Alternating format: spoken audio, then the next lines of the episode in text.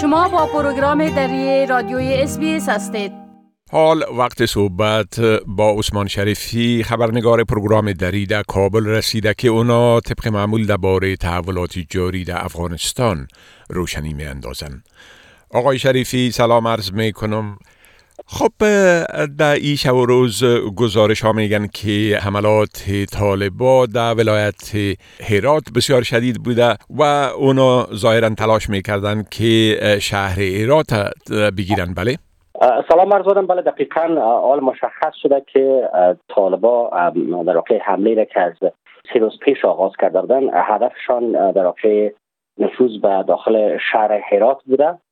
و هرچند این یعنی نواحی اطراف شهر هرات و بخش خود شهر هرات در دو روز اخیر شاید جنگ های شدید بود اما در چند ساعت اخیر از این شدت جنگ ها کاسته شده. ولی هنوز هم ساعت پیش با عده از باشندگان هرات صحبت کردن نگرانی از احتمال حمله مجدد طالبا و نفوذشان به شهر هرات در بین مردم وجود دارند. اما حمله طالبا به شهر هرات روز چهارشنبه آغاز شد و تا بامداد دیروز طالبان با تصرف ولسولی های گذره و انجیل که متصل به شهر هرات هستند خود را از دو جهت به دروازه شهر هرات رسانده بودند و انزمان میدان هوایی شهر را هم زیر تحریک قرار دادن که سبب کرده بود تا تمامی پروازها از این میدان لغو شود. اما در پایان دیروز و در پی جنگ های شدید نیروهای امنیتی همراه با خیزش های مردمی تحت رهبری اسماعیل خان موفق شدن تا دوباره طالبان را از نزدیک میدان هوایی دور کنند و بخش های از ولسوالی گذره و انجیل را هم بگیرند و در چند ساعت اخیر هم وزارت دفاع در خبرنامه از کشته و زخمی شدن تا 200 جنگجوی طالبان در جنگ های سه روز اخیر هرات خبر داده همزمان گزارش های تایید نشده هم وجود داره که در دو روز اخیر در واقع موازی طالبان توسط تیاره های امریکایی هم در ایرات در واقع بمباردمان شده اما منابع رسمی تا کنون خبر را تایید نکردند. بله. خب جنگ ها همچنان در ولایات دیگه هم به شدت ادامه داره. بله؟ بله در کنار هرات در دو روز اخیر طالبا یک حمله بزرگ دیگر هم به دفع شهر لشکرگاه مرکز ولایت هلمند راندازی کردند. برچند وزارت دفاع از دفعی حمله خبر میده ولی گزارش ها میرسونه که جنگ ها در بخش های از حوزه پنجم شهر لشکرگاه هم جریان داره.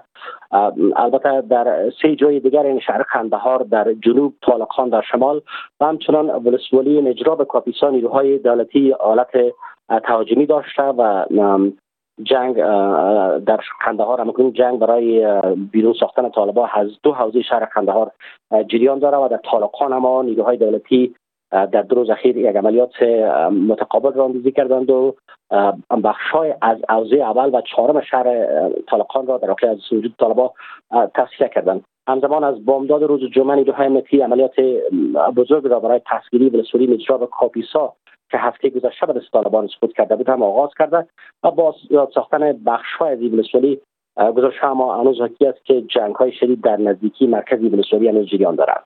بله خب همچنان گزارش ها میگه که گروه طالبا افراطی های یا دسته های افراطی تاجیکستانی را در بخش های تحت تصرفشان در ولایت بدخشان مسکن گزین ساختن بله؟ بله حضور جنگجویان چند ملیتی در صفوف طالبا یک تازه نیست و در واقع سابق در مورد گزارش های زیاد وجود داشته ولی آنچه که شما اشاره کردین مسئله که خبرساز شده هم یک گزارش تازه می باشه از طرف یکی از رسانه های گفته که طالبا مسئولیت کنترل بسوری های امرز با تاجیکستان در ولایت بدخشان افغانستان را به گروه افراطین تاجیکستانی که انصار الله نامیده میشن سپردند البته بر بنیاد گزارش جنگجویان تاجیکستانی در مسئولی های کوفاب نسی مایمی و همچنان مسئولی خواهان ولایت بدخشان اینها مستقر شدند.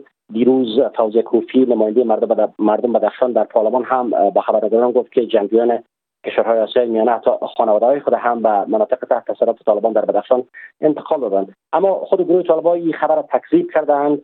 ولی در چند روز اخیر ما شاهد بودیم که نیروهای مرزی تاجیکستان نیروهای روسی و تاجیکی در واقع مانورهای نظامی را در نزدیکی مرز افغانستان راندازی کردند که به همزمان مقامات روسی و تاجیکی در چند روز اخیر بارها هشدار دادند که هیچ گونه حرکت خصمانه از جانب مرزهای افغانستان کان اکثرا تحت کنترل طالبان اصلا تحمل نخواهند کرد. بله.